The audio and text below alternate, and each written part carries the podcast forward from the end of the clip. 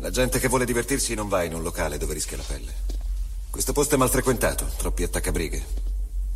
Troppi adolescenti quarantenni, balordi, ubriaconi molesti, ragazzotti imbottiti di porcherie chimiche. È ora di cambiare. Quello che dovete fare è seguire tre semplici regole. Uno, mai sottovalutare il proprio avversario. Aspettarsi sempre il peggio. Due, cercare di portarlo fuori, mai scatenare una rissa all'interno del locale, quando se ne può fare a meno. E tre, gentilezza. Ma insomma, la donna, la donna, la donna. O l'uomo. In diretta dagli NDM Studios, Radio Garage presenta Ho visto un film, una rubrica di approfondimento sul cinema condotta dal nostro Lorenzino. Buon ascolto!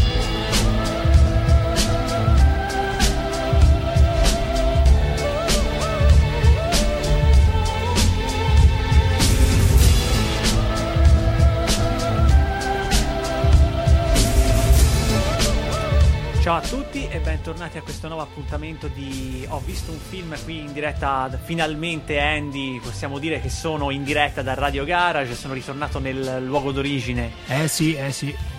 Sei tornato all'ovile finalmente. Sì, e finalmente Eh. era anche l'ora.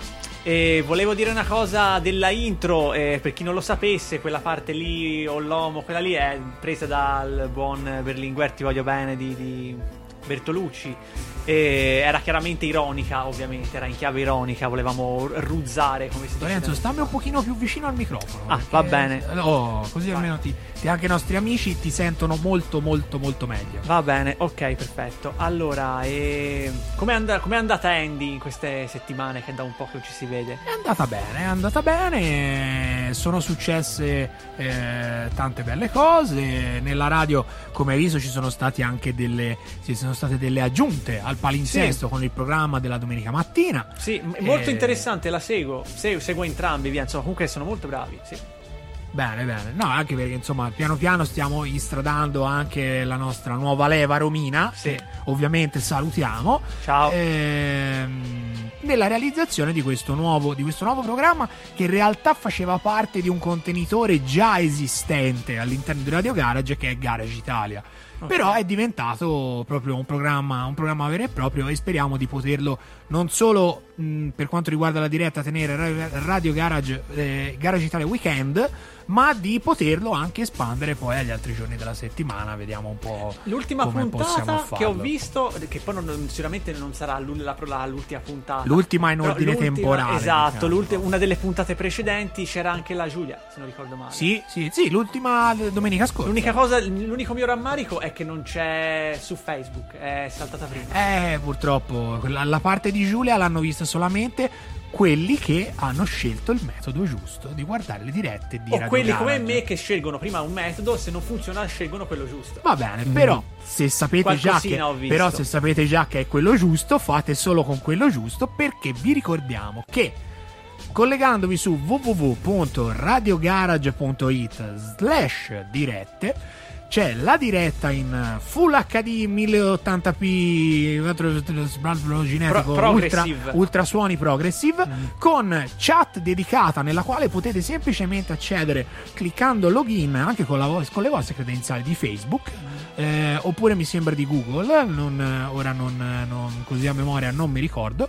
Comunque entrate e c'è sia la diretta video che la chat dedicata così esattamente proprio com'è su, su Facebook, quindi visualizzerete il vostro nome all'interno della chat, potete parlare anche fra ascoltatori, scambiarvi messaggi, impressioni, cose e seguire le, le nostre trasmissioni. Quindi su www.radiogarage.it slash dirette trovate la diretta in, come ho già detto, in alta qualità, non come quella di Facebook che volutamente mandiamo in qualità inferiore anche per un discorso di comodità di, eh, dire, di streaming perché qua siamo in una zona dove lo streaming eh, insomma arriva non arriva a volte la linea fa un po' i capricci e quindi ci dobbiamo un po' adattare. Però in questo caso siamo corsi ai ripari utilizzando il sito quindi vi ricordo www.radiogarage.it slash dirette e poi ci potete anche scrivere sul nostro numero di whatsapp 392 322 9050 che è scritto praticamente qui sotto sulla,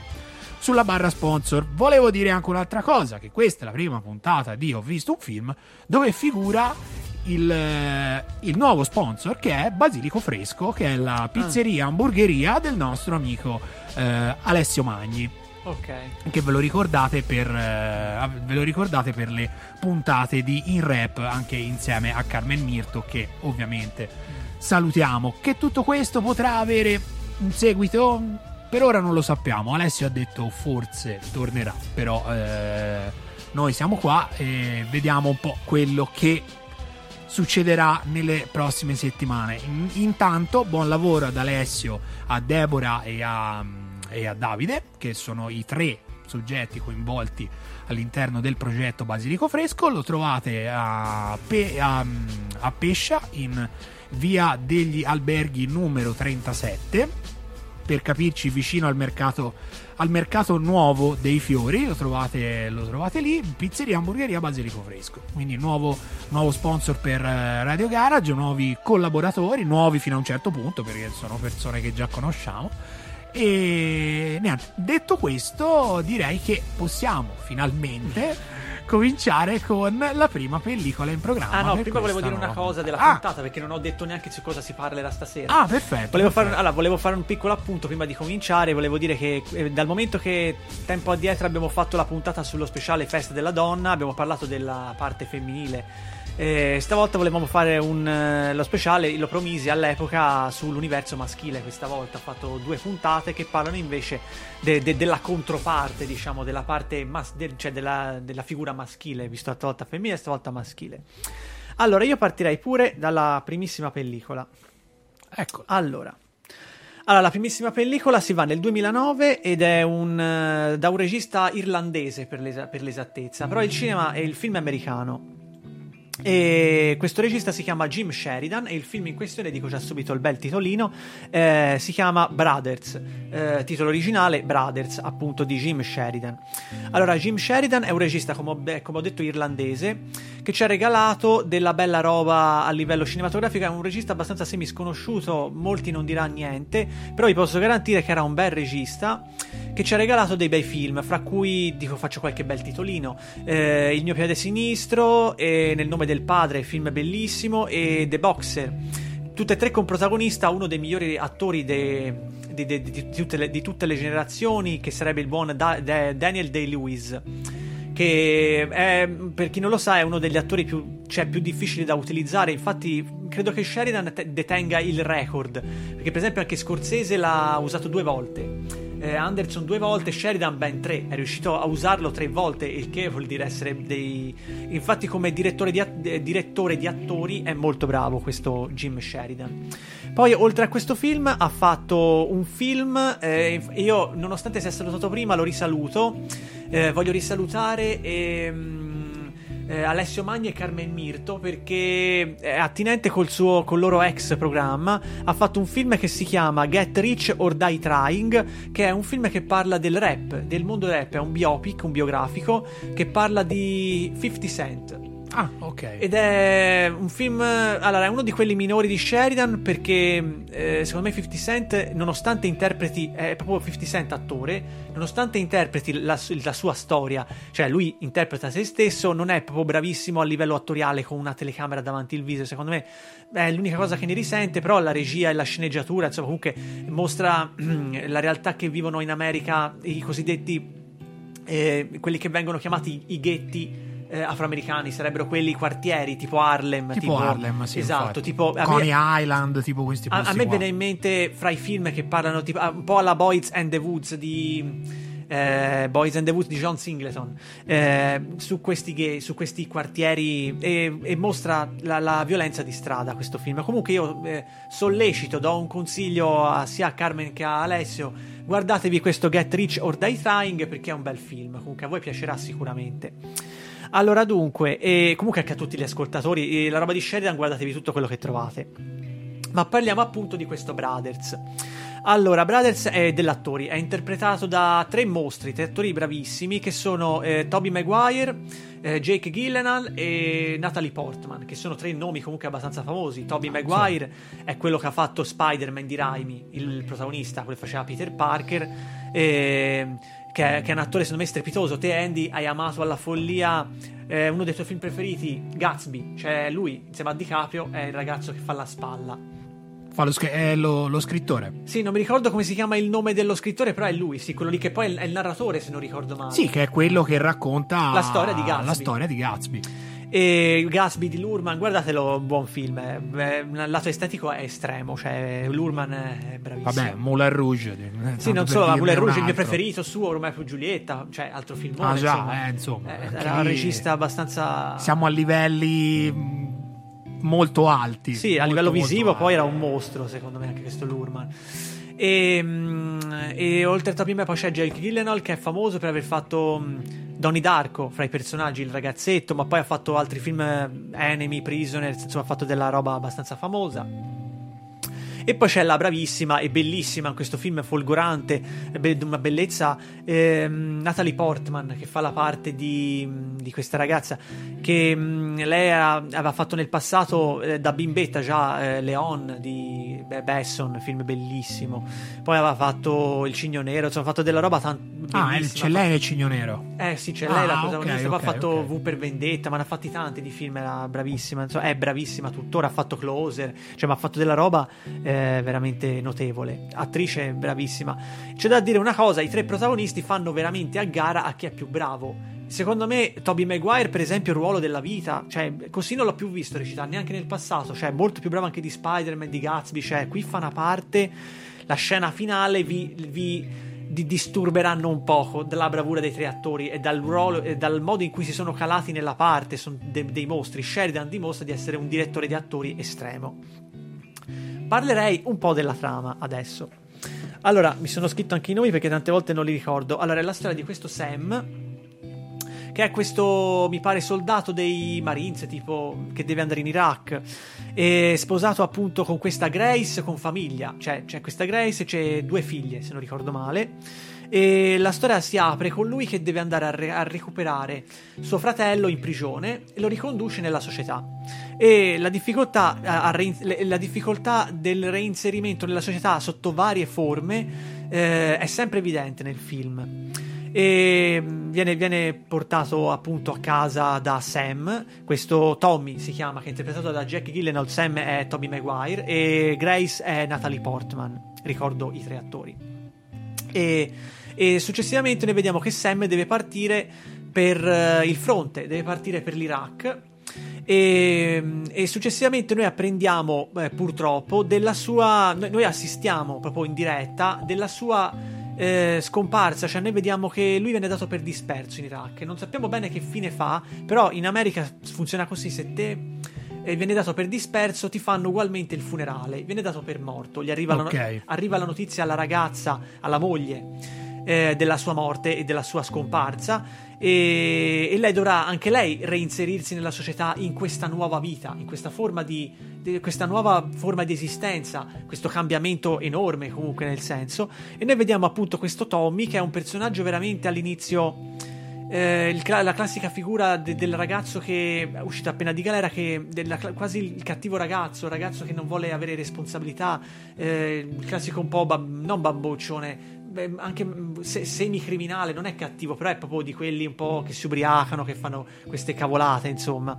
E lui, man mano che eh, dopo questa eh, brutta notizia, eh, vediamo lui che si riadatterà al ruolo di quasi padre, diventa quasi un padre veramente per queste due, nonostante zio diventa quasi un padre per queste due ragazzine e le ragazzine quasi vediamo eh, questo ribaltamento di ruoli, cominceranno veramente ad attaccarsi quasi più a lui che a suo padre, quasi lo preferiscono, Eh, è una cosa eh, bella, insomma una cosa particolare che non mi aspettavo, noi eh, assistiamo ehm, al, al fatto, non è uno spoiler perché lo vediamo quasi subito, che eh, il nostro Sam, il personaggio di Toby Maguire, è tuttora vivo, è stato fatto prigioniero e dovrà macchiarsi di, di- di- di prove terribili eh, prima di essere ricondotto nella società, diciamo così. Anche lì il reinserimento, eh, il reinserimento è sempre evidente. Noi vediamo che il personaggio di Tommy, cioè Jake Gyllenhaal, si avvicinerà non solo alle bambine ma anche alla, al personaggio di Grace.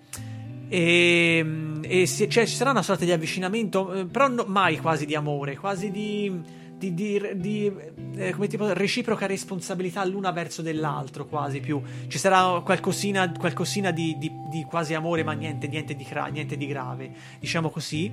E loro troveranno un, uh, come, può, come, posso dire, un, una nuova posizione insieme in questa nuova vita, senza di Sam.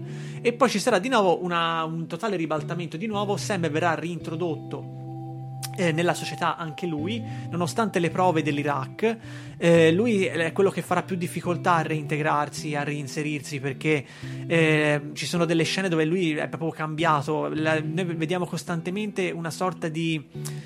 Ehm, di mh, mm, andare verso una, una, quasi follia, cioè, la sua, la sua, cioè noi vediamo veramente un decrescere della sua umanità, cioè questo personaggio comincia sempre di più a essere a, a dare segni evidenti di squilibrio, di, di, pensiero. Vediamo lui che perde letteralmente il senno sempre di più e arriverà a, a, a quasi a minacciare di morte la famiglia, cioè proprio farà delle cose veramente estreme che lo porteranno a conseguenze veramente estreme. Tutto ruota attorno, secondo me, alla frase finale del film. Non è uno spoiler quello che sto per dire, ma è semplicemente la frase finale che è praticamente il centro nevralgico di tutto questo film. Quando dice alla fine: Dicono che solo i morti hanno visto la fine della guerra. Io ho visto la fine della guerra, ma la domanda è un'altra: potrò ritornare alla vita? Fa questa considerazione costante nel film, e che forse riguarda un po' tutto, secondo me, perché comunque eh, sia il protagonista all'inizio, uno dei protagonisti, il fratello, all'inizio che deve reinserirsi nella società dopo la prigione, sia la ragazza che deve di nuovo reinserirsi nella società dopo la presunta morte de- di suo marito, sia le bambine e sia il personaggio finale, eh, il protagonista che dovrà anch'esso reinserirsi, cioè tutto è ruota attorno appunto la difficoltà delle persone a reintegrarsi. E questo qui è un tema eh, di, di, dipinto in maniera secondo me perfetta nel film. Allora, qui c'è da dire. Allora, il film, intanto per cominciare, è un. Parlo un po' del film adesso. È un remake, da quello che so. L'originale non l'ho visto, non mi ricordo neanche il titolo, sinceramente. Credo che da noi in Italia non sia neanche uscito. E c'è da dire che Sheridan qui gira con una mano no sapiente di più, è freddissimo. Eh, è, è, è, bravissimo nella regia, ma è bravissimo proprio a scegliere gli attori e a, e a saperli utilizzare nella sceneggiatura. Cioè, secondo me è proprio cioè, e poi soprattutto il modo in cui narra le frasi, cioè, proprio è freddissimo, non è mai, non cerca mai di dare la lezioncina moralista, cerca veramente di direzionare lo spettatore attraverso uno sguardo crudo e lucido della realtà.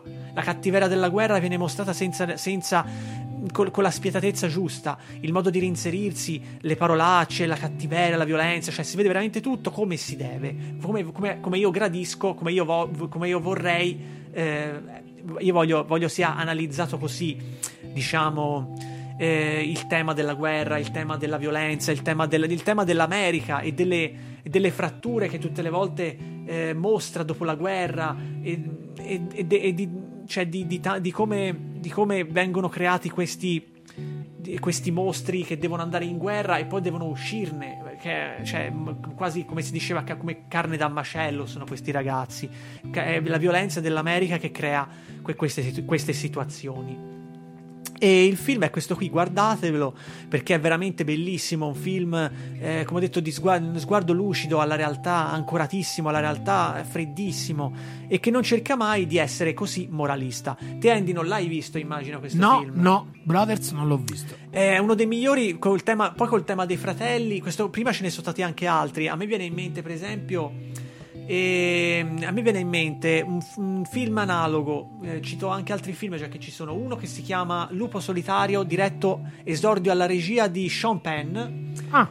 Eh, non attore stavolta, però Non regista. sapevo che Sean Penn avesse anche diretto. Ha qualche... fatto anche un film che si è visto insieme. Eh, che, che, si chiama Into the Wild. Ah, Into the Wild. È lui, è il regista Sean ah, Penn. Ah, ah, non sapevo, non sapevo. E Lupo Solitario, peraltro, siamo in radio, come al solito, le mie, come si può dire, le mie attaccature, i miei, eh, come si può dire, analogi- cioè, ehm, I tuoi ganci. e Fresceso.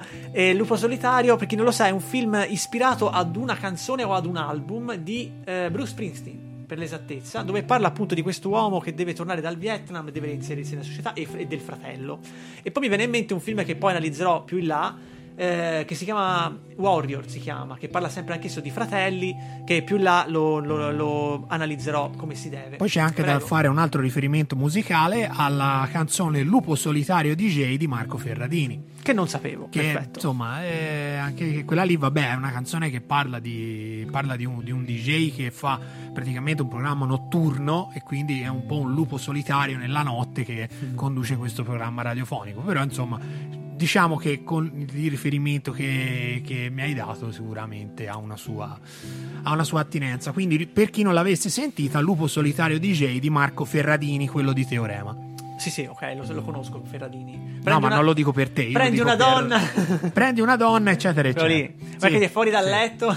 Eh, nessuno è perfetto. Eh, Bravo. Allora, dunque. Eh, no, Aspettavo perché- la tua risposta, ma no. No, perché tanto era scontata, non volevo. È, No, anzi, no, è- quasi, è quasi meno scontato che io abbia, che io abbia agito così. No, anche perché io ho avuto la fortuna di Sì. poterlo intervistare Ferradini? nel 2000 2018. Sì. Ho fatto un'intervista per, la- per l'altra radio in cui lavoravamo prima che esistesse Radio Garage. E parlando con lui mi ha detto che no, io devo ringraziare Aldo, Giovanni e Giacomo Sì, perché... perché- grazie anche a quel film la mia canzone è stata riascoltata, è stata ri- riscoperta anche da chi era totalmente fuori range, fuori- non, non ha vissuto quegli anni, non conosceva Teorema. Grazie al, al film Chiedimi se sono felice, Sì. eh, ha conosciuto e riconosciuto questa, questa canzone. Dice lui, quindi io nel mio piccolo devo ringraziare Aldo, Giovanni e Giacomo. E non solo questa cosa. Quella, anche un'altra canzone che io non conoscevo, quella lì che fa. Che nel non so come il nome, non lo so, me lo dirai te forse. Quella lì, ma, male, male di, mai le dirò, male dirò, non so Sì, cosa dice. di una ragazza in due, Ok. dei giganti. Ah, ok, vedi, te ne sai di più di me di queste cose. Quindi, eh, no, io sul, sul eh, progressive anni 70 italiano mi sto facendo un po' una Cultura. un po' una cultura. E poi c'è un, un famoso episodio eh, mio in una, all'interno di una scuola di canto. Io lavoravo in questo nello, nello studiettino accanto eh, dove stavano facendo lezione. C'era questo ragazzo che diceva: Io vorrei cantare quella canzone che fa Mai le dirò.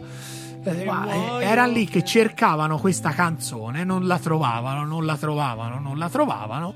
Eh, ovviamente arrivo io, nato nel 1991, Mm. apro la porta e dico scusate, una ragazza in due dei giganti. Questi mi guardano e fa, come diamine fai a conoscere i giganti? Eh, Esistevano 40 anni prima e tu nascessi. Vabbè, esiste, esiste quella cosa chiamata eredità, e- eredità Sì, artistica. sì, Mm. vabbè, sapevano che però farsi dire da uno che alla Che è metà giovane, dei tuoi sì, sì, anni sì. una canzone che è dei tuoi tempi e non te la ricordi, diciamo che gli ha un po' sì, bruciato. sì. Un po' anche a me mi succede dentro. quando, quando nomino film degli anni 30, 40, che come fai a conoscerli? Perché effettivamente anche io ho molti, ho molti amici che dicono no, non ce la fa a vedere i film post 90, per dire che io, quindi dico ma eh, cioè, perdi tutta la nuova Hollywood del cinema di genere, ti fai del male, cioè tanto per dirne una. Cioè, non vedersi il padrino vuol dire farsi del male, secondo me. Eh. per dire un nome. Prego Andy, se vuoi dire qualcosa a te in merito anche alla canzone, io avrei anche abbastanza terminato la mia analisi.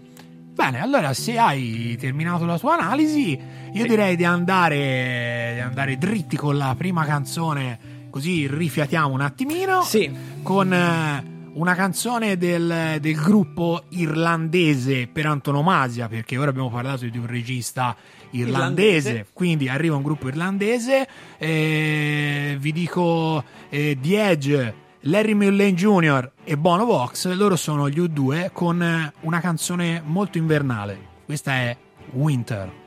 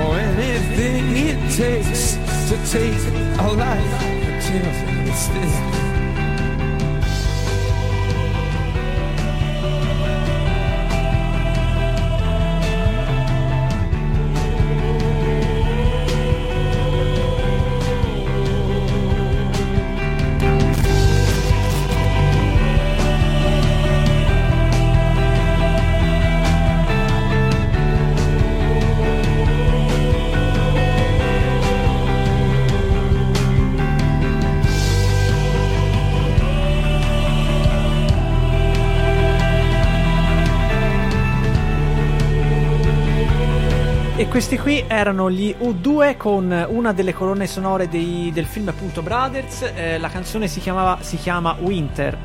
E volevo anche ricordare che eh, nella, nelle puntate precedenti di Radio Garage di mm, Over the Top, condotto da Luca Nicolai, eh, il martedì alle mm, 21, alle 21 eh, ha, ha fatto uno speciale sugli U2 di tre puntate, giusto se non ricordo male che ovviamente potete ritrovare sui nostri podcast, eh, su Spotify e su Mixcloud.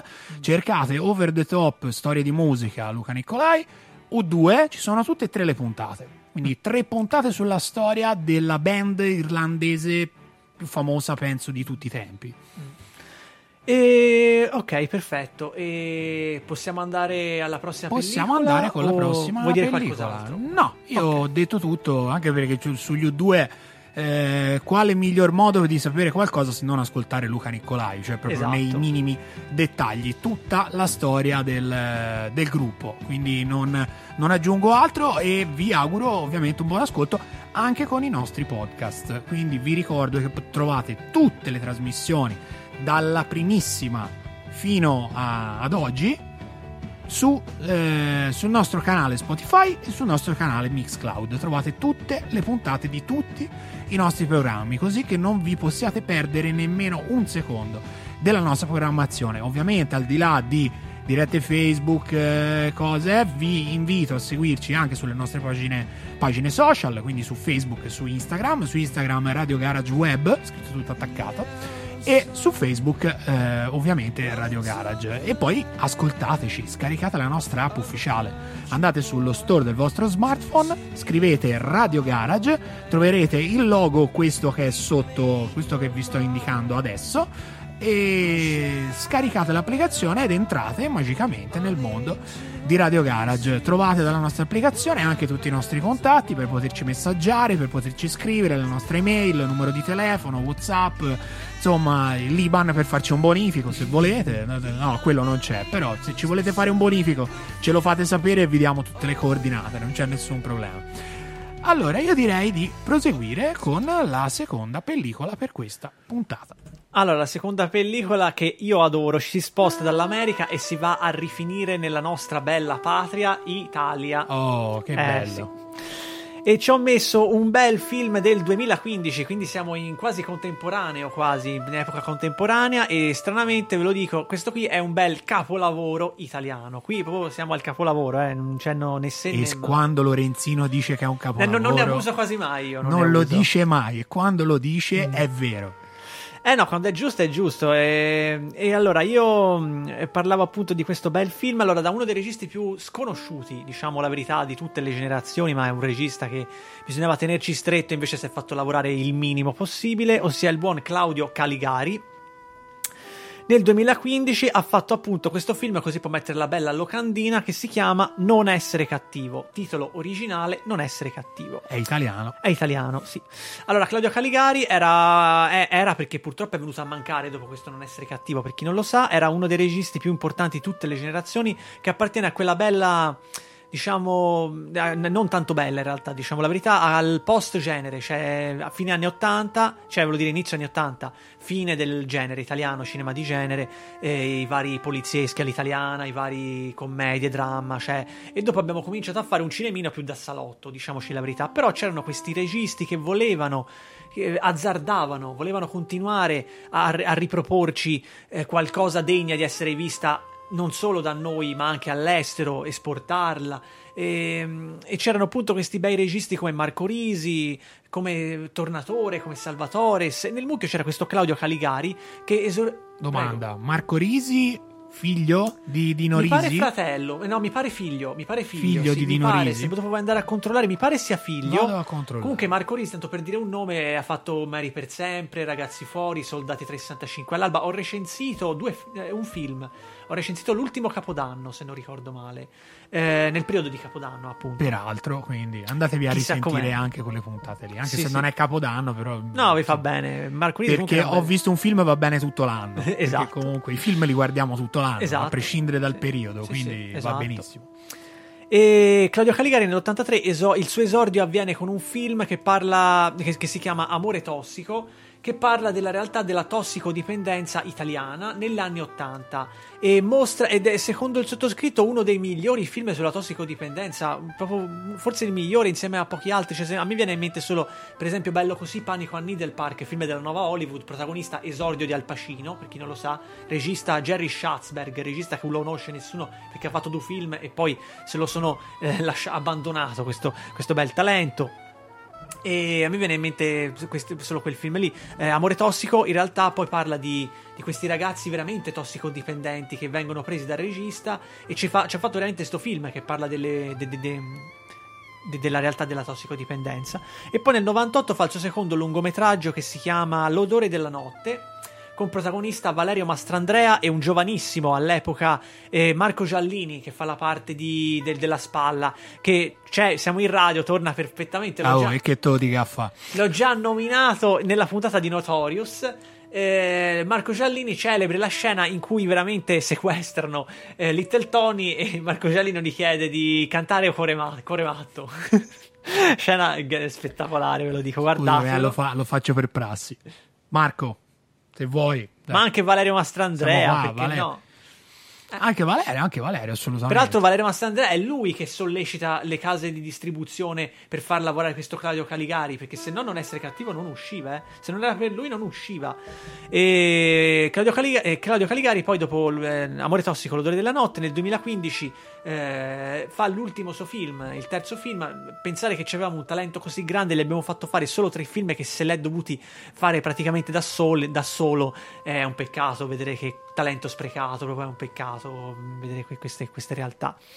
E per chi non lo sa, poi il buon Mastrandrea scrisse anche una lettera a Scorsese. eh, perché non c'è su Wikipedia scritta, c'è anche tutta la lettera. Perché voleva avere una distribuzione giusta. Perché era un film, belli- un film bellissimo e meritava la distribuzione fatta come si deve. Parlerei un po' adesso degli attori. Ma detto questo, Coppola cosa gli ha risposto? Eh, Scorsese. Scorsese cosa gli ha risposto? Io avevo No, in non- mente non, Coppola. ne ho idea, so sinceramente. Io so soltanto di questo aneddoto della, della lettera e non, non credo che. Non so se l'ho, se l'ho considerato minimamente perché l'ha scritto Claudio Caligari meritava la risonanza di- differente di quella. Io credo che fra gli ascoltatori in pochi conoscano Caligari, credo. Nel senso, è uno dei registi più importanti di tutte le generazioni. Andava. andava eh, cioè, andava tenuto lì e farla lavorare invece di farla andare via o non farla lavorare. Come per esempio il buon Solly, ma che deve andare a est- all'estero per. per- Vabbè, però se lo sono presi a Hollywood. eh, quindi, insomma, eh, vuol, ecco, dire che, vuol dire che sono più in gamba di noi, non è vuol che ci vuole dire- tanto. insomma, nel senso, no, vuol è andato dove, dove i budget sono più alti E dove meritava di finire. E dove merita di stare perché comunque Sollima ha fatto una, una serie di, di, di- di serie, film, cose. Veramente ha fatto un filotto di quelli da paura. Si è riportato il, ce- il genere in una maniera. Comunque, tanto fra due secondi ne riparlerò. Quindi Ecco. neanche a farla apposta. Preciso. Allora, il. ehm, Comunque ho guardato eh. Mirko Risi, figlio di Dino Risi. Marco Risi. Marco Risi, figlio di Dino Risi. Figlio di Dino Risi, Figlio. ok, perfetto. Allora, dunque, eh, il film è interpretato dai due, probabilmente attori, fra i, fra i due attori più bravi che esistono tuttora in Italia eh, a livello di cult, ossia il buon Luca Marinelli e il buon Alessandro Borghi. Luca Marinelli, per chi non lo sa, ma credo che ce ne saranno quattro che non sanno chi è, eh, è quello che faceva famoso per aver interpretato il ruolo, si chiama veramente così nel film, il ruolo dello zingaro in lo chiamavano Gigrobò del 2015, anch'esso di Ma- Mainetti, Gab- Gabriele Mainetti, che aspettiamo al varco col suo nuovo film con Freaks Out, sinceramente. E Gigrobò era un film bello, comunque funzionava abbastanza bene. Lui faceva il cattivo, semplice Marinelli faceva il cattivo. Poi ha fatto un film che si chiama, eh, fra quelli che mi sono piaciuti di più, che si chiama Tutti i santi giorni di Virzì. Si sappia che a me non piace tanto Virzì, nonostante sia nostro quasi concittadino, perché è livornese. Eh, Virzì, però non mi piace tanto il suo cinema, ha fatto della roba che, che apprezzo, come Avo Sodo, come La Bella Vita, qualcosa di buono ha fatto. E ha Certo. fatto uno dei migliori, che è Tutti i santi giorni, protagonista Luca Marinelli, e siamo in radio, torna perfettamente. Eh, una delle cantanti, eh, mi pare jazz barra eh, rock, eh, che si chiama Tony, si chiama questa cantante, che fa la protagonista e fa appunto la parte appunto di questa rocker proprio nel film, cioè parla anche di, di musica eh, questo film, quindi andatevela a vedere perché è uno dei migliori di, di Virzì. Secondo me, secondo Alberto, salutiamo Alberto, il mio coautore. Ovviamente, Ovviamente. un salutone ad Alberto Medori, Mio coautore di questo, fi- di questo, Eh, di questo programma, programma. di questo film, perché praticamente è un film, sono Esatto. le telecamere, c'è la sceneggiatura, c'è la storia, la raccontiamo, quindi Sì. è come se fosse un film.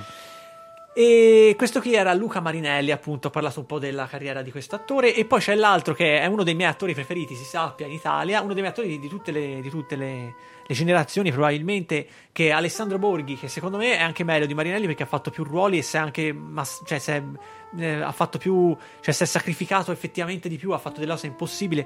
Eh, Alessandro Borghi è la- a me è rimasto praticamente il personaggio di numero 8 di Suburra di Stefano Sollima, come si è detto, che fa una parte che è indelebile nella mente di chiunque, penso. A parte gli attori sollimiani sono indelebili tutti, penso, tutti quelli che vanno Sono a rifinire tutti valorizzati in come una maniera deve. allucinante. E poi sono degli attori quasi tutti di teatro che non si capisce come mai non li fanno più lavorare questi attori qui. Li vedo ogni tanto da qualche regista semi sconosciuto o conosciuto pochissimo. Ce li ho rivisti.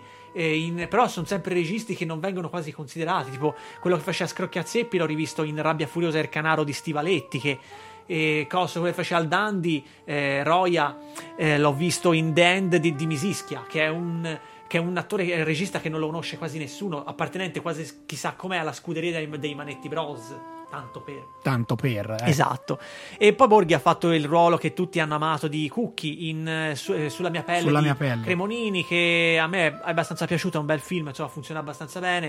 Eh, Avevo, avevo una paura legata a questo film. eh, che ero, ero- avevo- ero cioè, ero convinto che avrebbero fatto o il classico film dove fanno passare lui mitizzato al massimo come un santo o, come o o che l'avessero fatto o, la- o l'altro no? che lo fa- l'avessero fatto passare come eh, uno che si meritava quasi di fare quella fine lì sai il classico film partitico invece rimane veramente oggettivo il film po- mostra quello che dimostra infatti mi è piaciuto abbastanza e poi perché c'è Borghi dimagrito 20 kg che è uno stecco che va a giro Eh, E- insomma. Eh, eh, ha- si è sacrificato Dopo averlo, visto, dopo averlo visto in Suburra. Suburra che è un quadrato, è enorme, Ecco, è muscolosissimo.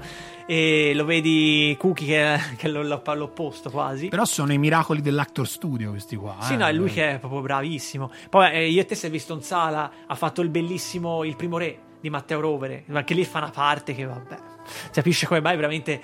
Cioè, in realtà no, lì lo fanno lavorare. Infatti, è anche- era anche l'ora che almeno uno di, di quelli di Sollima lo facessero anche un po' lavorare. Sarebbe, Eh, vabbè, certo. sarebbe apprezzato, insomma, diciamo. E poi ha fatto altri ruoli, ha fatto The Place, ha fatto Fortunata, insomma, ha fatto della, della bella roba. Già aveva esordito quasi un semi-esordio con Romanzo Criminale, aveva fatto una, una parte minore.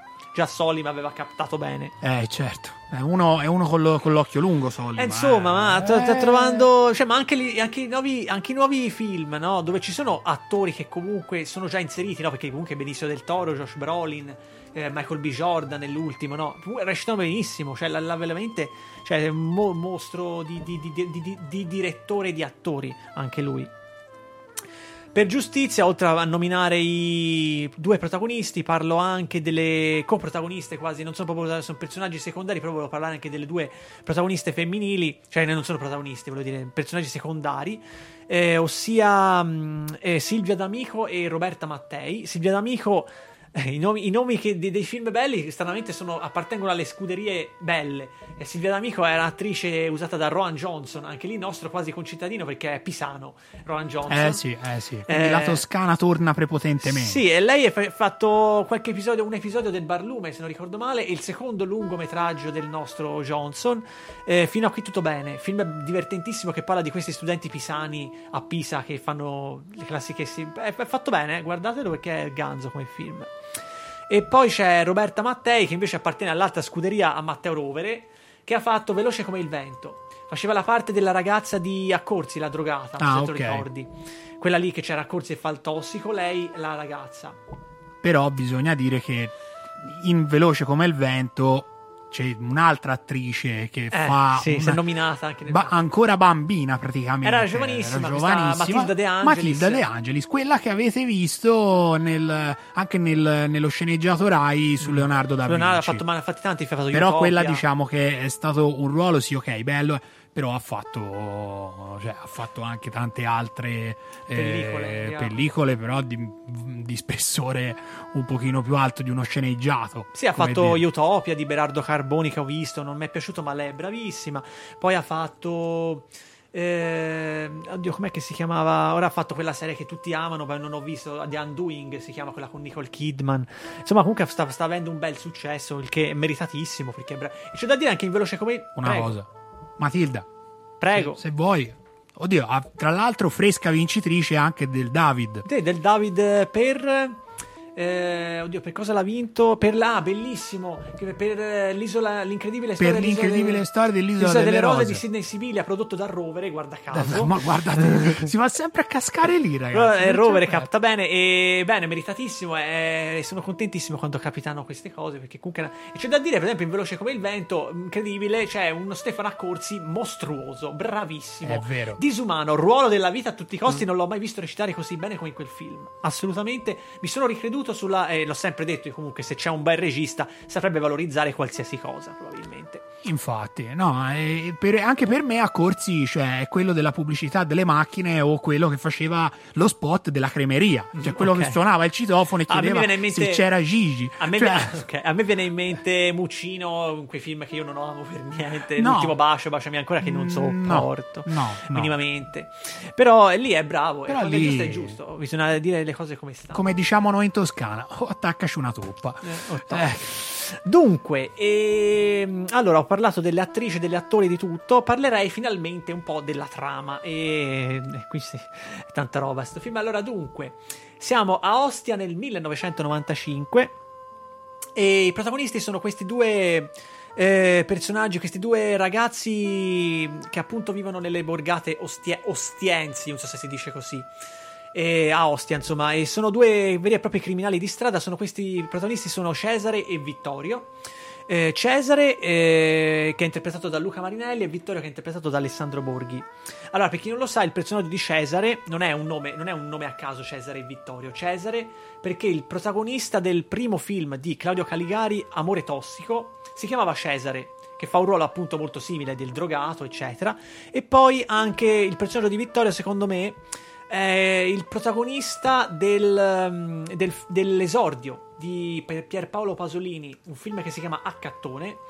Dove il protagonista si chiama, che è Franco Citti, interpretato si chiama proprio Vittorio. E secondo me è proprio una sorta di eh, citazionismo grande, insomma, c'è. è un omaggio. È un omaggio grosso, ma perché, perché poi parlerò anche dell'aspetto, perché per chi non lo sa, Claudio Caligari faceva una vera e propria eh, neorealismo contemporaneo pasoliniano, vero e proprio, cioè poi ne parlerò quando analizzerò il film e le questioni tecniche, eccetera.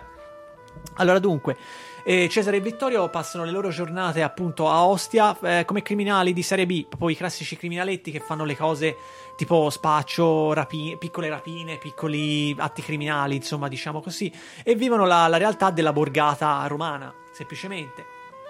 E loro praticamente vivono la loro vita di eccessi di droghe, di sesso occasionale, insomma, fanno la, la vita, la vita sbagliata, diciamo, la vita di strada vera e propria.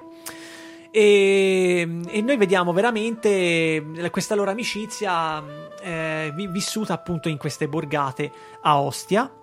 E una sera per caso vanno a rifinire in questa discoteca dove hanno una serata veramente fatta di cocaina, di droga pesante e vanno, vanno veramente eh, ad esagerare proprio. Eh, eh, Vittorio noterà veramente questo suo essere caduto così in basso, questa sua ehm, sorta di di, di- di- deca- deca- deca- decadenza quasi. Noi vediamo veramente lui che, che- che arrivano proprio in basso più totale. È bellissima la scena dello, dello specchio dove lui si guarda finalmente allo specchio. E allora, non so se si può dire, si, si fa veramente sto sputo, si sputa nel viso allo specchio. Ma c'è, c'è Borghi lì, fa una faccia che veramente non rimarrà indelebile. I- questi due personaggi rimarranno indelebile a vita, assolutamente. E noi vediamo che eh, lui. ve- vediamo i due modi intanto di, di- di- di vivere differenti, no? C'è Luca Marinelli, ossia Cesare, che vive con, ehm, con la madre e con la, fi- e con la nipotina, con la, la figlia della sorella, che soffre di AIDS. Questa bambina, perché la madre già stessa aveva l'AIDS che lei era attaccata al fidanzato, e, e lei ha bisogno costante di medicine e, e vediamo queste differenze a livello anche sociale. Invece il personaggio di Borghi è un personaggio che non, ho- non sappiamo quasi niente delle sue origini, però vediamo che lui si comincia veramente ad attaccare a questa, a questa persona, a questa ragazza, a questa... Mi sono segnato il nome perché non la ricordo, a questa mi pare Linda, eh, che è Roberta Mattei.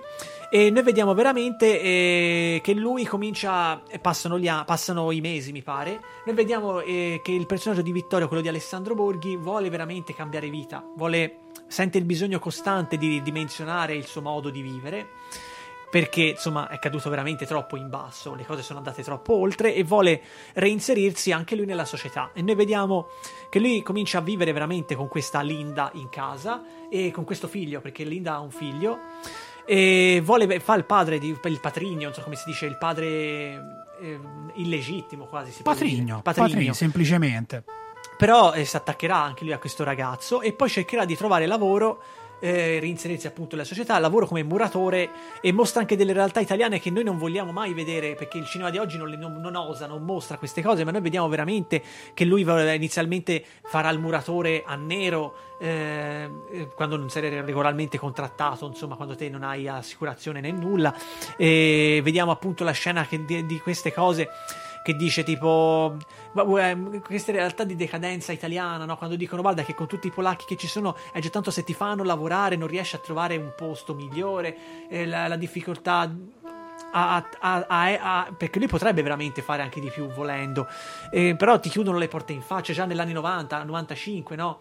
quando noi vediamo appunto questi ragazzi, sia italiani sia stranieri, chiaramente che, che non riescono ad essere valorizzati come si deve, ovviamente e mostra queste realtà che nessuno vuole ovviamente vedere. Infatti questi film sono un po' rognosetti, diciamoci la verità, per questo che hanno poca risonanza a livello popolare. Un pochino scomodi. Un po' scomodi, ecco. un po' anche, anche Suburra è scomodo come film, nel senso eh. veramente.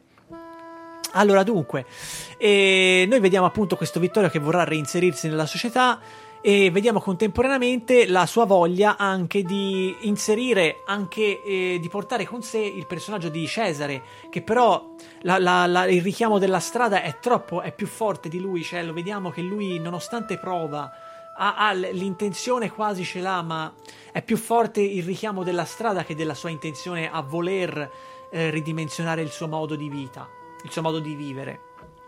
E noi vediamo costantemente queste due facce, veramente, queste due differenze caratteriali, perché noi vediamo Borghi, eh, il nostro, eh, come si chiama, Vittorio, che è molto più forte di, di Cesare. Cesare lo vedi che è, troppo, è un personaggio debole, nonostante noi se, sembra veramente essere dei due quello più forte, è quello che chiaramente finirà nel baratro, lo vedi già subito dall'inizio, chiaramente.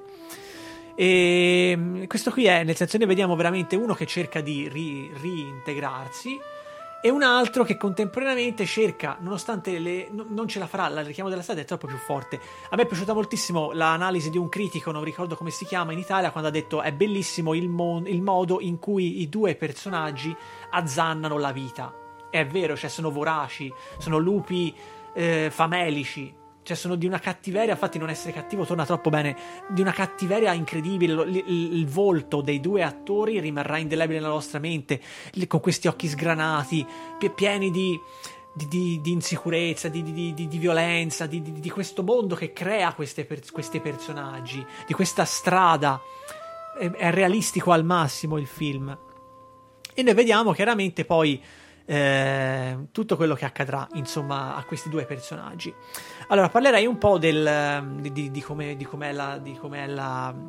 Allora Caligari eh, è, è, diciamo forse l'unico vero erede in un certo senso di Pierpaolo Pasolini vero e proprio perché Pasolini mostrava una realtà e il neorealismo vero eh, la realtà delle borgate di strada a Cattone, Mamma Roma queste, questi ragazzi che non avevano niente che che, vo- che, vorrebbero anche avere di più, ma la, la, la, strada li porta ad essere veramente così. E ne vediamo uno, uno, spaccato di realtà sociale che mai più forse si vedrà in Italia, in pochissimi fanno oggigiorno. Eh, queste, queste, questo modo di, di, di, la realtà per quello che è. Una, realtà di vita quotidiana asprissima, durissima, crudissima, che, che, che, che lascia lo spettatore in uno stato di, di, di cioè, dopo che vedrete questo film rimarrete con uno stato di angoscia permanente, probabilmente non lo dimenticherete più questo film. Io lo dico, cioè, secondo me questo film andrebbe fatto vedere veramente nelle scuole. Cioè, io, io ho fatto una. dico sempre Andy, no?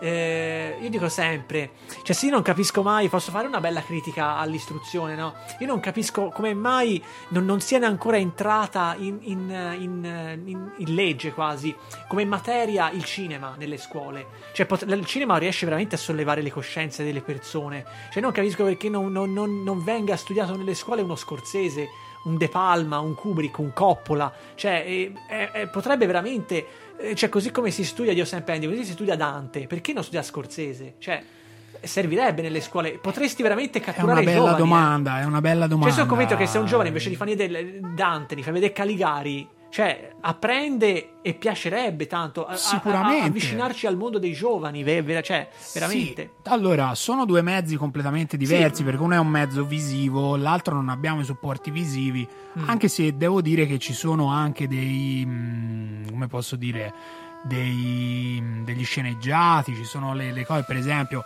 ora devo dire una cosa, Mm. a volte gli sceneggiati sono proprio sceneggiati, nel Mm. senso non, non rispecchiano poi in realtà quello che è successo. Quindi uno deve di- suddividere tra il documentario e lo sceneggiato. Sono due cose un pochino diverse. Eh, perché a volte per dovere di trama, per non risultare noiosi, si inseriscono anche delle cose che in realtà poco ci azzeccano.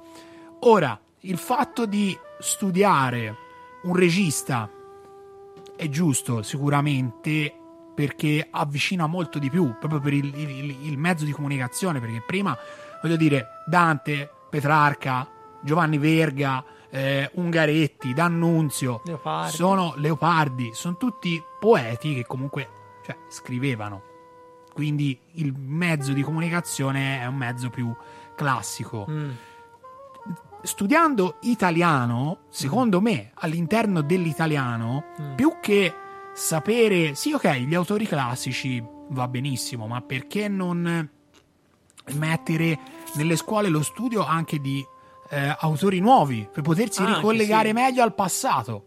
Sì. Quindi perché, eh, che ne so, se uno parla di, ehm, che ne so, di letteratura, o comunque se uno parla di verismo, faccio un, una- una- un parallelismo, ok? Mm. Se uno parla di verismo, parla di Giovanni Giovanni Verga, Verga. Malavoglia e tutte quelle cose lì. Sì. Perché nel, verismo, perché nel verismo non inserire anche un Giorgio Faletti, che comunque, Ah, ok. o un Camilleri? Ah, perché ok, comunque sì. è verismo anche quello. Perché ditemi quello che volete, ma il, le, le avventure di Montalbano Mm. è verismo. Oltretutto che Eh, no, sono no, no, le oltretutto anche nello stesso oltretutto anche nello stesso luogo o d'origine Eh. del verismo che è la Sicilia, oltretutto, perché i Malavoglia è ambientato in Sicilia. Sì, sì, me lo se, ricordo. se non mi ricordo male. Sì. Quindi se non ho un mal ricordo dei Malavoglia. No, io me lo ricordo, i Malavoglia, Però- l'ideale dell'ostrica, tutte queste L'ideale cose. dell'ostrica, le- le- eh, il volersi riparare dal mondo esterno, Sì. eccetera, eccetera. Ma questo si ritrova anche nei polizieschi. Mm. Quindi perché non fare un parallelismo di questo tipo che sicuramente avvicinerebbe molto di più i giovani allo studio della letteratura? Mm, Quello sicuramente.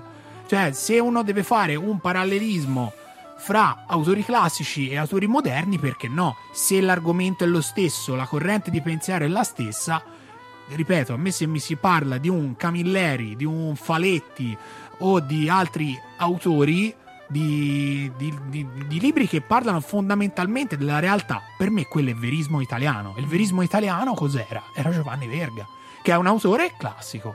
Mm. Quindi, ovviamente, sono tante belle cose.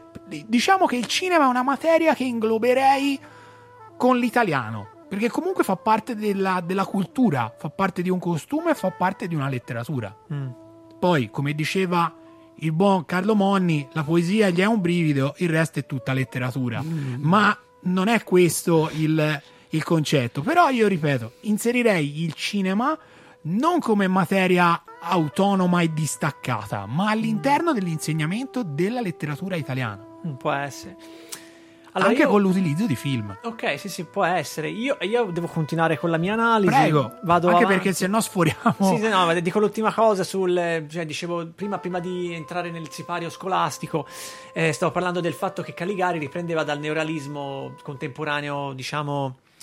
eh, pasoliniano, via, insomma, di Pasolini, insomma, che comunque a me mi ricordo io quando vedo Amore tossico o eh, Non essere cattivo, mi viene in mente Accattone, Mamma Roma, mi vengo in mente il neorealismo di Pasolini, c'è poco da dire. Oggigiorno gli unici che secondo me hanno fatto un po' di caligaresimo, diciamo così, un po' di. Carisimo. un po' Ora, di questi, questi- epoca- questa è religione, non è più. eh, di epoca pasoliniana, diciamo, gli unici secondo me sono i fratelli di Innocenzo che hanno fatto il bellissimo, andatevelo a vedere. eh, le le- com'è che sia la terra dell'abbastanza si chiama che è molto bello e che ora hanno stregato finalmente l'Italia qualcuno qualche si è, reso conto, ha avuto successo anche al David, meno male, era anche l'ora, questo bellissimo Favolacce che ha fatto la botta, meno male. Ha Io- avuto veramente tantissime nomination. e meno male perché finalmente si sono un po' rinvenuti in Italia che si fa del bel cinema. Io Alberto si è visto prima che avesse tutto questo. Si sa perché io la Terra dell'Abbastanza l'ho visto quando è uscito, diciamoci la verità. E guardatelo e guardate i favolacci. Non so se a molti piacerà. A me è piaciuto tantissimo, Alberto pure. Quindi eh, c'è su Prime. Quindi guardatevelo se avete l'abbonamento, così male non vi fa. E guardate anche la Terra dell'Abbastanza, già che ci siamo. Allora, io più o meno avrei abbastanza terminato la mia analisi. Ho parlato del, della regia, del- della trama, di tutte le cose che dovevo nominare. Perfetto, allora noi ci concediamo una, una piccola pausa musicale Mm. con un brano di Riccardo Sinigallia a cuor leggero.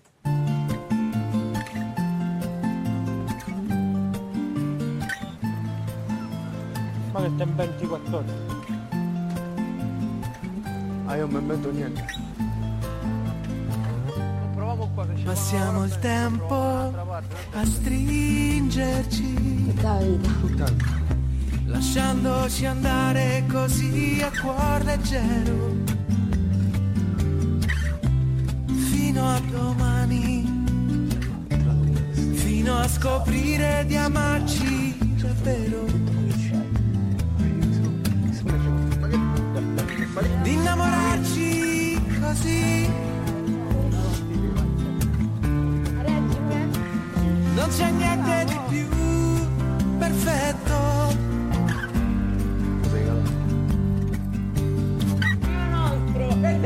Di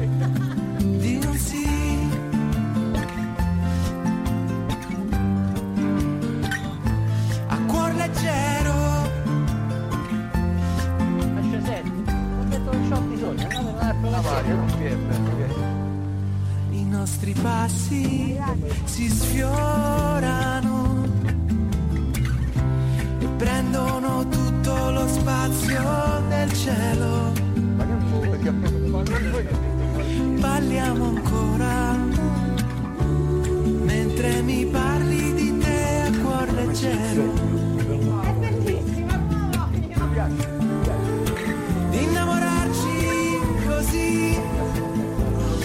Giocare, non è successo niente, stai improvvisamente. Che cazzo mi prendi? Parami a me, fai. di innamorarci così. Non c'è niente di più urgente adesso.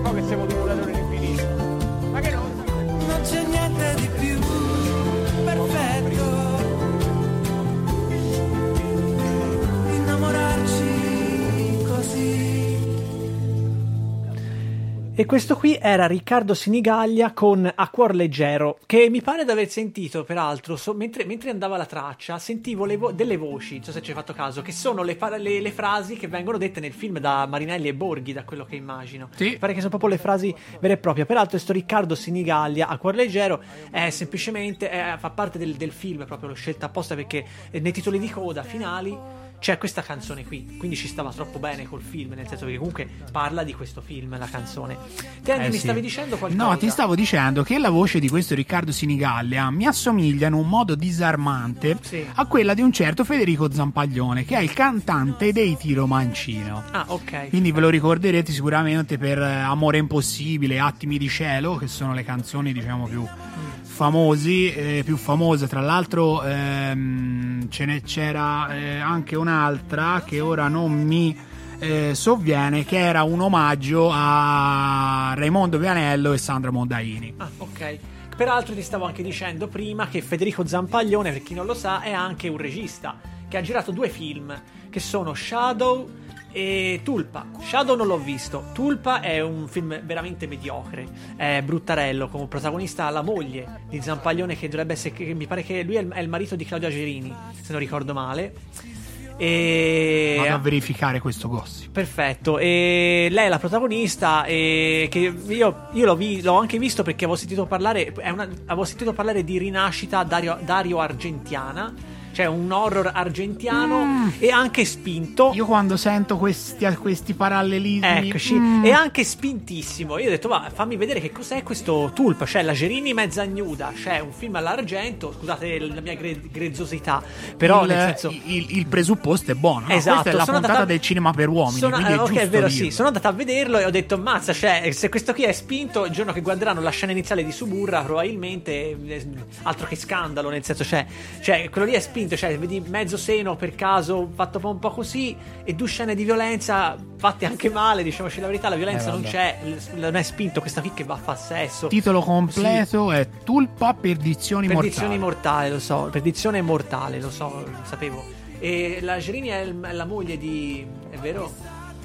Aspetta. Vai, vai a cercare. Eh, sai, Wikipedia ti dice tutto, ma sai. No, ti dice gli spoiler finali Wikipedia. Sì, sì, spo- sì. Però quando ti serve il, il dettaglio, l'unica volta che ti serve non c'è, vero? No, Andy? non c'è, non c'è. Io vado a vai proprio a cercarla e non la trovi. Sto, sto cercando disperatamente. Eh, allora, che vede il protagonista? Sì, qui mi sta parlando di Tulpa. Che vede la sua compagna di allora, Ah, ok. Claudia Gerini. Non era come neanche sposato, protagonista. che era compagna di allora. compagna, non è, non è sposato. Non era E penso sposato, che tuttora non stiano neanche insieme perché dice l'allora compagna. Allora compagna, ok. Quindi probabilmente a oggi la, la nostra amica Claudia non sta.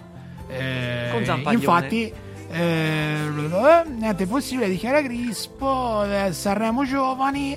Nel 2016 si, eh, si conclude il rapporto sentimentale con Claudio Gerini. Ok, quindi, perfetto, abbiamo niente. fatto anche un po' di gossip nello speciale cinema per Eh uomini. sì, eh sì, eh sì. Eh, ma, è- ma anche fra uomini si, si fa Eh, gossip. voglia. eh. Non è, mm, non è una, un- una- Prerogativa una femminile. prerogativa solamente femminile. Stavolta ho corretto io te, Andy, ho- Bravo. ho direzionato io te. Bravo, ma perché eh, mm, te sei, sei autorizzato a farlo. Ok. quindi- Direi di andare senza ulteriori indugi alla Sì, terza sì, pellicola. sì, Sto- ho preso il tuo posto, ho detto quello che dovresti dire. Bravo, bravo, bravo. Eh, Grazie. vedi, perché è nella- nel processo di apprendimento c'è anche questo, no? Allora, il terzo film è una cosa un po' particolare per il fatto che così, così non rimango obiettivo, diciamo così. Ho messo un film che sinceramente non è neanche un grandissimo film, è un film forse neanche sufficiente, è un film abbastanza mediocre, ma come dico sempre io va visto tutto, cioè anche la roba che non, mi- che non- che- che non reputiamo bellissima, diciamo così. Certo. Detto questo, io mi ci diverto come un pazzo a vedere questo film. Allora, il film in questione, dico già subito il titolo, diretto da Rowdy Harrington ed è un cult degli anni 80, del 1989, il duro del Roadhouse, titolo originale Roadhouse.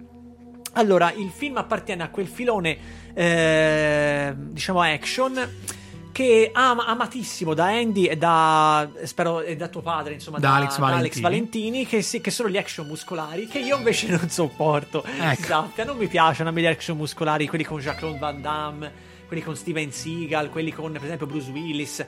Eh, chiaramente ci sono le eccezioni che confermano la regola ovviamente. E per esempio Bruce Willis Die Hard lo adoro anche se è più un poliziesco un'altra cosa nel senso. E, però tipo a me le rose tipo colpi proibiti quelle cose lì proprio non le sopporto mi ci vuole tutta a vederli nonostante li guardo uguale. E ogni tanto mi ci diverto anche cioè li guardo non è che io siccome non mi piacciono non, li guardo. No no io li guardo anche se non mi piacciono li, gua- e li riguardo anche a volte il duro del Roadhouse è, come dico sempre, l'eccezione che conferma la regola, perché mi ci diverto come un pazzo e perché ci sono anche degli elementi al suo interno che valorizzano la pellicola e come. Cioè, Non poco. Non poco, esatto. Allora, il duro del Roadhouse eh, del 1989 diretto da Rowdy Harrington. Allora, Rowdy Harrington era il regista che ha fatto negli anni 90 un film bellino, beh, bellino sufficiente anche esso, che si chiama I, Gla- I gladiatori della strada. Protagonista James Marshall, dirai, e chi è? Quello che faceva James Harley in Twin Peaks. Ah, ok. C'era ok. lui il protagonista. Ce l'ho. E poi c'è... Se non avete visto Twin Peaks, guardatelo. Guardatevelo, eh. perché sennò vi fate una, del male. una roba allucinante. Sì, allucinante in Guarda- tutti i sensi, perché veramente cioè, penso che un trip di acido sia meno indolore, penso. Mm, No, perché se voi pensate in questa serie di avere un riferimento, sappiate che è sbagliatissimo. Sì, no, ma anche- puntata dopo f- sparisce. Esatto, ma anche tipo quando uno. eh, Io mi son- mi hanno- detto, no, ma vediamo la terza stagione che è uscita dopo 25 anni, perché almeno chiarirà probabilmente la seconda stagione. Il film, poi Fuoco cammina con me, ha ulteriormente, ha ulteriormente eh, distru- distorto e distrutto tutto quello che ti ha ricreato. La terza stagione proprio d- ulteriormente dà altri interrogativi senza risolvere quelli vecchi. Cioè, questa qui è la cosa bella, cioè ti lascia ancora più in, in uno stato di, di, di- di semicoscienza quasi, più inebetito rimani. Secondo me, quando, quando- Mm. io faccio un'ipotesi, quando, quando morirà David Lynch, metteranno quattro tombe in giro per gli Stati Uniti con un punto interrogativo. Esatto, e probabile te non saprai mai in quale delle quattro lui è veramente. Cioè, Comunque, i gladiatori della strada, guardatelo perché a te Andy, perché è di botte anche esso. Botte. Di botte, di Giù, ragazzi giù di strada che si Bello. Eh, quelli lì. Che poi c'è anche l'attore Cuba Goodring Jr., non so se te lo conosci qual è, quello No. di colore che fece Boys and the Woods, però... eh, Che non ho visto. Non hai vi- Red Trace l'hai visto, vero? Sì. C'è uno di colore... Sì. quel- è lui, quel- ce n'è un- mi pare ce n'è solo uno tra quelli che Sì, partecipano sì, alla sì, gara. sì, sì. C'è, c'è Whoopi Goldberg, mi pare poi. Sì, vabbè, ma uno È mi hai lui, detto. il maschio no? è lui, quello, quello maschio è lui, è Cuba Gooding Jr., attore strepitoso che fece Boys and the Woods, ha fatto della bella roba, qualcosa, qualcosa è cambiato, ha fatto della bella roba comunque. E c'è anche lui fra i protagonisti. Allora, dunque, eh, allora parlerei eh, del Duro del Roadhouse. Allora, il, Parliamone. il Duro del Roadhouse è interpretato da uno dei miei miti personali, uno degli attori che più adoro al mondo, che ho già analizzato in passato, ma perché no, riparliamone, il buon Patrick Swayze è uno dei motivi per la quale io adoro sto film perché lui non è Jean-Claude Van Damme, la sua faccia eh, comunica. Cioè lui, Eh. nonostante muscolare, fa botte, fa tutto quello che deve fare in questi film, vediamo anche la sensibilità del protagonista, cosa che da Van Damme non ho mai avuto, per esempio. Cioè, lui è il classico con quella faccia lì dall'inizio alla fine che fa botte e fine, mentre noi vediamo la sofferenza, insomma, vediamo altre cose che comunque ci comunica questo attore. a livello Patrick- attoriale, a livello attoriale di Patrick Swayze siamo su un altro piano, eh? Patrick Perché, Swayze insomma, c'è, eh, esordisce con un film che da noi non è uscito e poi sopra- chi, è, chi è che l'ha scoperta a livello di cult? Coppola, quei ragazzi della 50esima strada che oltre a lui ha scoperto attorini, Matt Dillon, Emilio Esteves, Tom Cruise, Diane Lane, eh, Tom Waits l'ha fatto recitare, eh, Rob Lowe, eh, Sito Masao, Ralph Macchio, cioè ma dell'attore Poi c'è da dire una cosa su Tom Cruise. No, che finalmente hanno, eh, si, si stanno decidendo di far uscire finalmente Top Gun Maverick. Ah, ok, sì. Ok. Che stiamo aspettando. Che io, io personalmente, più per la colonna sonora che per il film. Sì, perché a me- a me, per esempio, lo Top sto Gun- aspettando di brutto. Io Top, Top Gun cerco di essere sempre obiettivo, no? Top Gun, eh, il regista Tony Scott. E a me cioè, è più cult che, che grande film, cioè un No, film no, abbastanza no. mediocre, diciamo la per verità. il Però tipo di film. io, io ce l'ho un DVD, me lo guardo e soprattutto c'è una colonna sonora di Moroder, sai com'è, che porta via. Però per esempio a me, a me Tom Cruise come attore non mi ha mai detto granché, cioè a parte quando viene usato come si deve, nato il 4 luglio, Collateral, Eyes Wide Shut, ma Sì, eh, sai com'è, sì, c'ha sì. Kubrick. C'ha eh. Oliver Stone, c'ha Scorsese in Il colore dei soldi. Cioè, è chiaro che quando te c'hai Michael Mann in collateral, e non è che poi cioè, c'hai Michael Mann comunque nel senso, eh, voglio dire. E poi Patrick Swayze, volevo parlare due secondi della carriera d'attore, l'ho già nominato in passato perché ho recensito Point Break, Dirty Dancing, fece Ghost, ha fatto la- lo sceneggiato che adoro alla follia nord e sud, eh, ha fatto tante cose, insomma comunque lui è rimasto cult ma potevano, fa- potevano valorizzarlo un po' di più per la bravura dell'attore, cioè l'hanno fatto fare quattro ruoli nella sua carriera e, e, cioè fanno fa Dirty Dancing sì va bene ma fatene fa anche altro. Cioè io ero un po' di quell'avviso. Ha fatto un point break e 40 Dirty Dancing. Io avrei gradito più point break sinceramente nel senso. Poi a portare Patrick Swayze c'è il cattivo Ben Gazzara c'è Kelly Lynch e c'è Sam Elliott. Ben Gazzara è quello che fece attore nostro italiano, fece il camorrista di Tornatore che fa Cutolo, il protagonista. Ah, Tanto per ok, dirne un- ok. Poi eh, l'ho visto Ferreri, l'ha messo in Storia di ordinaria follia al fianco della Nuti. Poi c'è Kelly Lynch che l'ho vista in altri film come Drugstore Cowboy, Ore disperate, un film uno degli ultimi di Greg Araki, insomma ha fatto beh, non è famosa comunque lei e poi c'è Sam Elliott che era un bel volto anche lui. Allora, dunque, parlerei finalmente un po'. Ah, se dopo parlo anche di un'altra cosa. Parlerei finalmente un po' della trama. Allora, la storia è di questo James Dalton, che è interpretato appunto da Patrick Swayze, che fa il buttafori in questo Roadhouse all'inizio, appunto il duro del Roadhouse. Lui è il numero uno dei buttafori, o come dice lui, il numero due, perché dice il migliore rimane questo Wade Garrett, che è Sam Elliott, lo vediamo arrivare a metà, che è però anziano, comincia ad essere un po' come lo chiamano loro, lo chiamano eh, un pezzo d'antiquariato, cioè comincia ad essere veramente sulla mezza età, diciamo la verità, no, nonostante forse anche più bravo perché è più esperto, però eh, Swayze lì era trentenne, insomma cioè, c'è una parte, è più giovane chiaramente. E questo Dalton è il- la classica figura buttafuori che fa botte, però c'ha una sua politica di, di lavoro, cioè non è il classico che fa botte modello proprio come si chiama modello buttafuori violento e basta, c'ha il suo modo giusto, cioè trova proprio il modo giusto di, di- di- di- di condurre il lavoro del, del buttafuori, diciamo così. Arriva questo tizio che è interpretato da Kevin Teige, non mi ricordo il nome di quello che lo di quello che lo, lo eh, come si chiama quando lo assume di quello che lo assume e mi dice guarda ho bisogno che te mi conduci mi, mi mi- te, te devi fare il- quello che conduce il locale vero e proprio direttore. il direttore del locale perché eh, la sera ci sono tipo anche omicidi c'è gente che fa botte sai quei classici posti mal frequentati pieni di gente che vuole fare solo a botte Peggiori bar di Caracas. sì, ma tipo, ma tipo, è presente Blues Brothers, quel bar dove ci sono quelli del country che si spaccano? Ecco, moltiplicalo per 4.000. tipo. In quel bel localino, vero? Sì, dove ti tirano solo le, le bottiglie addosso a loro praticamente, però cioè, lì veramente cioè, la gente si butta le robe addosso, sì, cioè, fanno le risse, co- cos- costantemente risse. Lui va a rifinire in questo locale, questo Double Deuce, e, e vedrà appunto la, la situazione che non è per niente rosea, gente che fa botte, gente, e lui ridimensionerà, total- ridi- ridimensionerà totalmente il locale con la sua- col suo metodo. Lui dice: Noi siamo per la, per la diplomazia. Dice: Bisogna usare la gentilezza, non bisogna usare le botte. Devi essere sempre gentile col. E finché non è il momento di esserlo un po' meno, lui dice, no, quando sarà il momento ve lo dirò io, lui fa, no, nel senso. Poi costantemente lui va avanti con la storia e noi vediamo che licenzia il, ba- il barista, che però è il, il nipote del boss locale, della malavita locale, da questo Brad Wesley, interpretato da Ben Gazzara.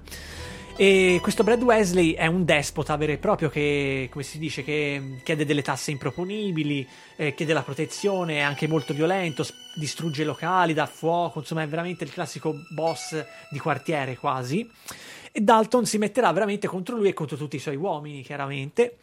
E di lì parte la storia di lui che veramente farà fuori uno dietro l'altro, e le classici, i classici siparietti da, da action muscolare, diciamoci la verità. Allora, il punto di forza di questo film, nonostante la, sceneggiatura è mediocre al massimo, la regia ha avuto anche una nomination a Razzie Awards, che sarebbe peggior regista, cioè vuol dire che non è che sia tutto sto granché, non è che sia tutto sto granché. Però ci sono dei punti di forza, come ho detto, il personaggio di Patrick Swayze eh, questo Dalton non è per niente class- la classica figura rude e basta, è la classica figura che ha una sua politica di pensiero particolare, cioè mi viene in mente anche il body di Point Break, no? con questo che è molto mentale, e noi vediamo costantemente che lui fa eh, tipo queste eh, eh, discipline orientali tipo capoeira, Krav Maga, eh, tipo, eh, sai, quelle discipline ar- arti marziali, Sì. tipo... Quelle lì, tipo il Krav Maga, no? Che è tipo Sì. quelle osse bu- quasi Sì, arti marziali sono, Arti marziali- sono comunque alti- arti marziali. Un po' ci sarà dentro magari anche lo Shaolin. Un Sì, po' quelle cose lì, qui. tipo quelle, mh, quelle cose tipicamente però orientali. orientali, arti marziali orientali. Infatti la musica sotto è quella del... mh, come si chiama? Del Tai Chi. del- è del Tai Chi, oh, non mi veniva in mente il Tai Chi. Infatti nel... nel- nel- se ti vai a cercarlo su Wikipedia viene scritto tutte le discipline marziali, chiama le arti marziali, eh, guardi questo film perché veramente... eh, cioè, sono veramente. Credo anche ci sia stato l'istruttore vero e proprio che ha fatto. Perché Patrick Swayze era veramente bravissimo a fare queste cose. Io sapevo che lui faceva queste cose anche di suo. Un risultato anche molto realistico, quindi. Sì, sì, no, fanno ora. Ci sono delle scene che la buttano un po' di fuori ogni tanto. Però. Anche perché va detto una cosa: Sì. che la computer grafica ha levato molto lavoro a alcuni stuntman. degli artisti del cinema che sono gli stuntman. Sì, a Cioè, parte noi qualcuno vediamo- lo usa, eh. Qualcuno tuttora Faccio Solima per dire, usa Stuntman. Se noi, vediamo, se noi vediamo i vecchi film, ma io faccio un esempio stupido, tra virgolette. Se noi guardiamo i vecchi film di Bud Spencer e Terence Sì, eh, c'erano ok, degli stuntman. Sono degli stuntman da paura. Perché Boia. quello bravo non è quello che dà il cazzotto, è quel- Quello quello, bravo è quello che vedi volare dopo che l'ha preso. Dalla finestra. Cioè, è una cosa che tanti magari non. Un aspetto che sottovalutano. Dice, "Dio, bello. Per esempio, Walker Texas Ranger. Sì. Ok? Sarà trash quanto volete, sarà mediocre quanto volete, ma aveva veramente degli stuntman di quelli bravi. Perché quello bravo non era Chuck Norris. Era l'omino che faceva volare e si rompeva il tavolo. Sì. Oppure quello che gli veniva rotta la sedia sulla schiena. Quello è quello, Quello bravo. Qualcuno L- chiaramente li usa. chiaro. Qualcuno oggi li usa. A me viene in mente Mad Max Fury Road di Certo. Miller. mi Ci sono dei casi in Tarantino, Grindhouse.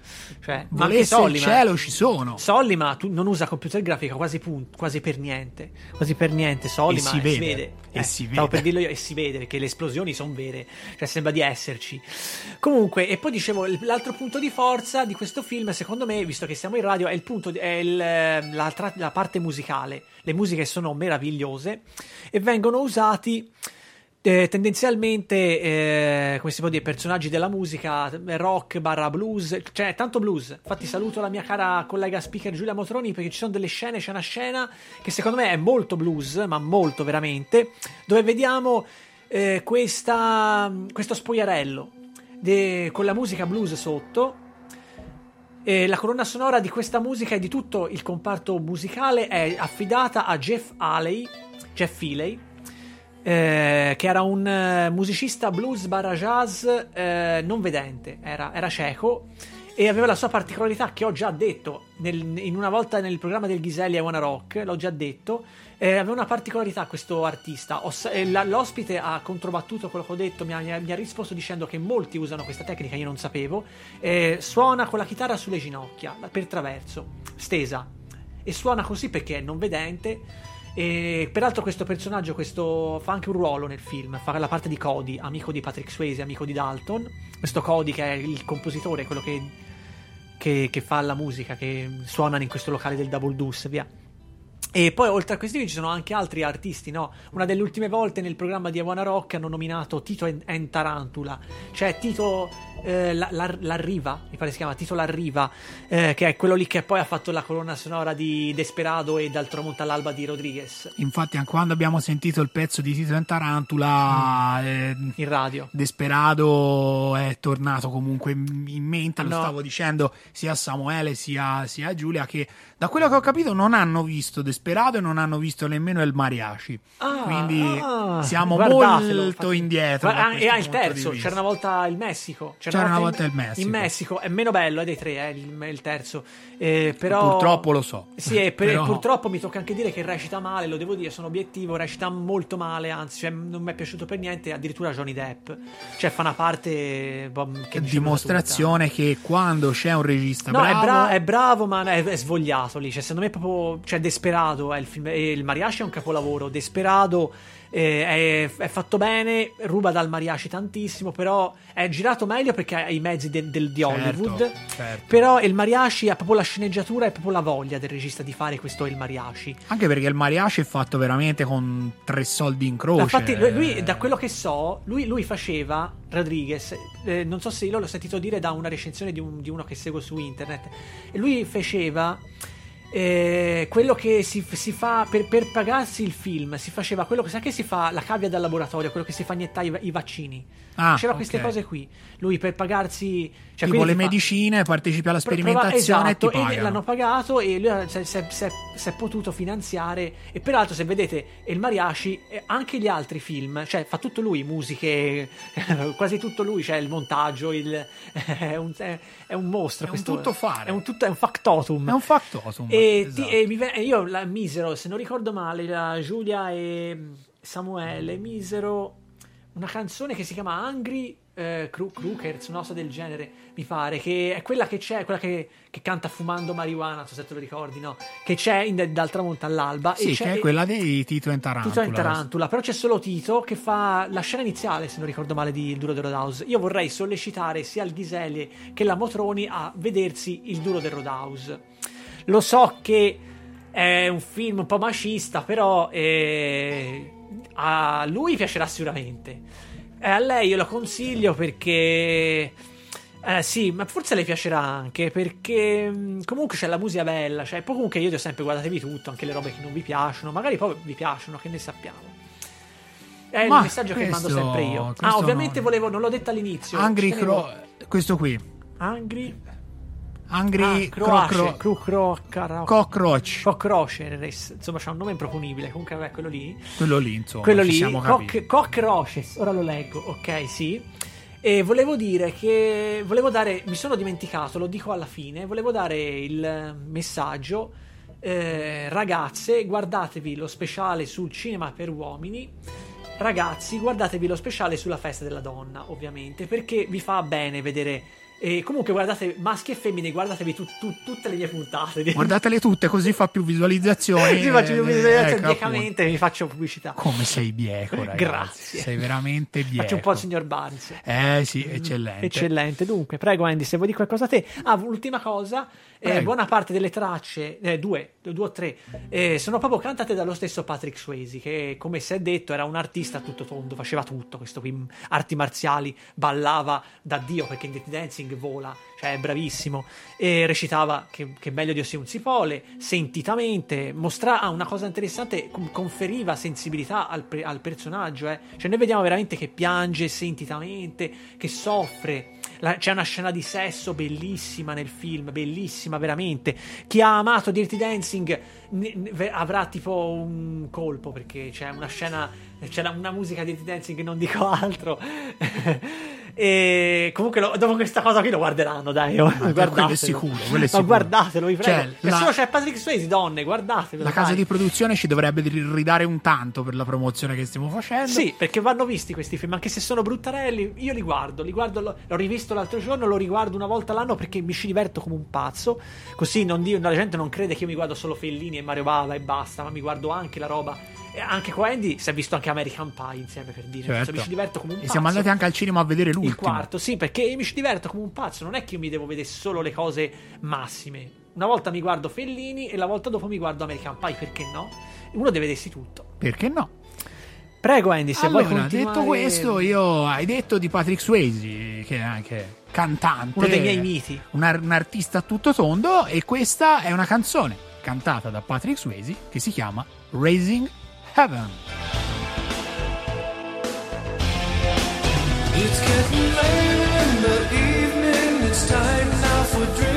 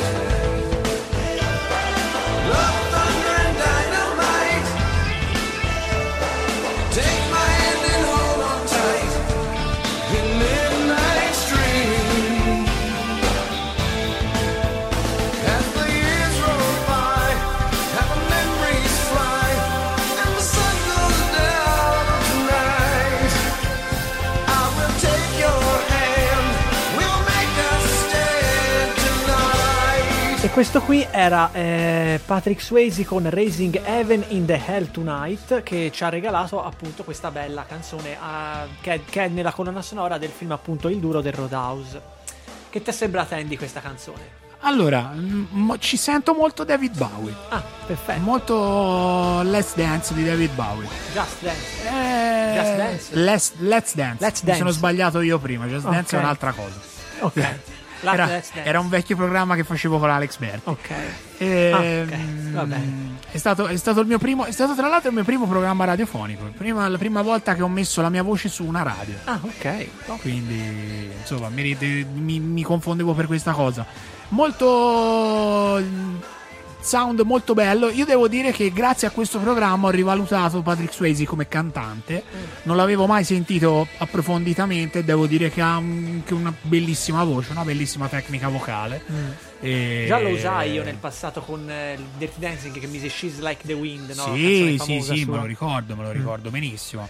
E, insomma, è bravo, effettivamente. È ancora più grande il rammarico poi per, eh, Per, aver- per- per- per averlo, averlo fatto perso. lavorare poco quando poteva e per averlo perso troppo presto. Eh sì, eh sì, rammarico doppio. Mm.